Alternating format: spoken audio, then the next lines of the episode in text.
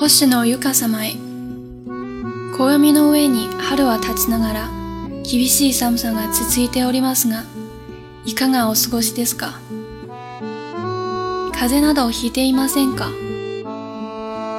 霜焼けなどしていませんか？突然の手紙、ごめんなさい。まだまだ寒く長い夜のついでに目を通していただければ幸いです。まず、我が家に暮らして3年目を迎える2匹の猫に関してお知らせします。彼らはなぜか最近テレビをよく見ます。株価のニュースを見ながら話をしています。彼らの人生に株価が何か作用することがあるのでしょうか金魚カフェでは姉の体調もあって最近坪さんがラテアートを描いています。その絵の作風が常軌を逸しており、女性客が悲鳴を上げて帰ることしばしばです。上原さんに紹介されて、先日ついに河合さんと対面しました。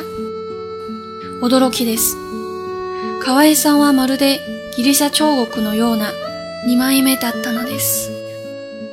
握手の手を差し伸べ、やあ、はじめまして、とおっしゃっていました。友達になれるかどうかは、ちょっとわかりません。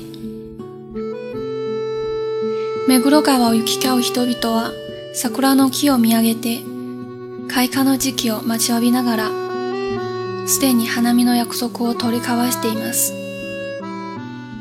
また、あの賑やかな季節が訪れるのですね。至星野节下，春寒料峭，你是否安好？没有感冒吧？有没有长冻疮呢？对不起，突然给你写信。如果能承蒙你在寒夜中雅见，不胜荣幸。首先向你报告，在我们家即将迎来第三个年头的两只猫的情况。不知为何，它们最近经常看电视。边看股票的新闻边交谈，对他们的人生来说，股票有什么作用呢？金鱼咖啡那边，因为姐姐要调养身体，最近由济南姐夫在画咖啡拉花，画风独辟蹊径，经常有女性客人失望而归。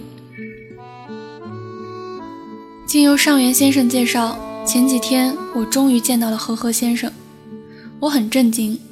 和和先生是位希腊雕像一般的大帅哥，他伸手同我握手，说初次见面，我不知道自己能不能和他成为朋友。在木黑川来来往往的人们，他们抬头看着樱花树，期待着开花时节，并且已经互相定下了赏花的约定。那个热闹的季节又要来了呢。